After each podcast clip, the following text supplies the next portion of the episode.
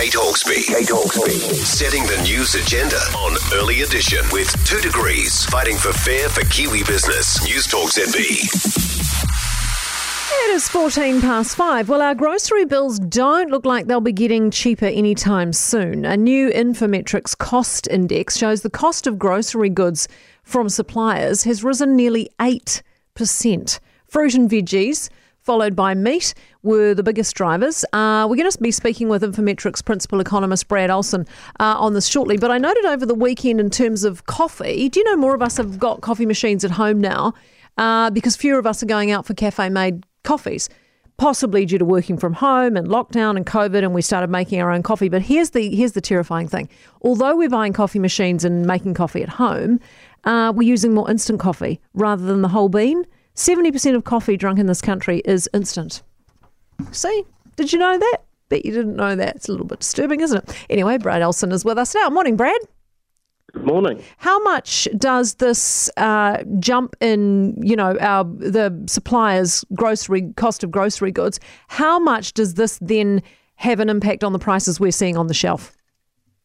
Well, I mean, that cost from suppliers to supermarkets to put uh, goods on shelf is the major component of your uh, consumer price.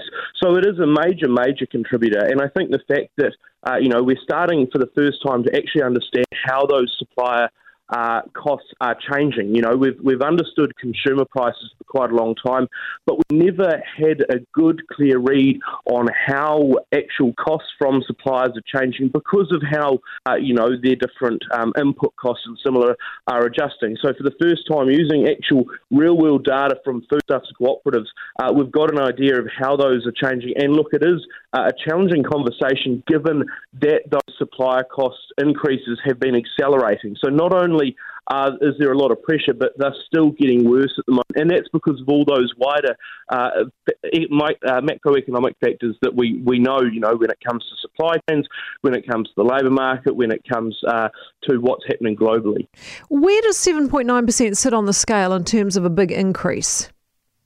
Well, we've been uh, we've constructed this index back to 2019, and it's the fastest on on record. Uh, now, I mean, realistically, that's a fairly short time period, but I think as well what we saw throughout most of 2019 and uh, 2020, so even through the early pandemic period, was that the uh, supplier cost changes were fairly minimal. They were sort of bouncing around in that sort of few percent mark.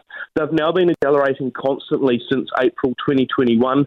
Uh, and so the fact that you've now got these uh, supplier costs rising at nearly 8% over a year uh, really does show the pressure that's on suppliers and, and the reflection that is, is likely to come through in supermarket prices to consumers.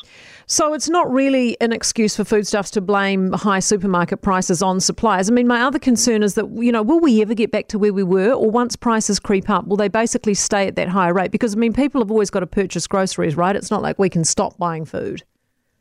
Absolutely. I mean, groceries are, are, an obvious essential. I think what we see in the general inflationary environment, this is, uh, you know, food and everything else, is that it seems difficult to imagine that those prices immediately or at any real point in the future go back to where they were uh, pre-pandemic. Pandemic. There's certainly a hope that they stop going up at such a crazy pace, uh, and and that possibly they dip a, a, little bit back down. But realistically, uh, the cost structure for how things are moved across the economy has changed. Two and a half years into the pandemic, it's still costing you four or five times what it did uh, to move a container. Uh, you know, the, the likes of the labour market remains incredibly stretched. So unless all of those things somehow remarkably reverse out, it does look like those sort of input costs will remain substantially higher than what we've seen them before.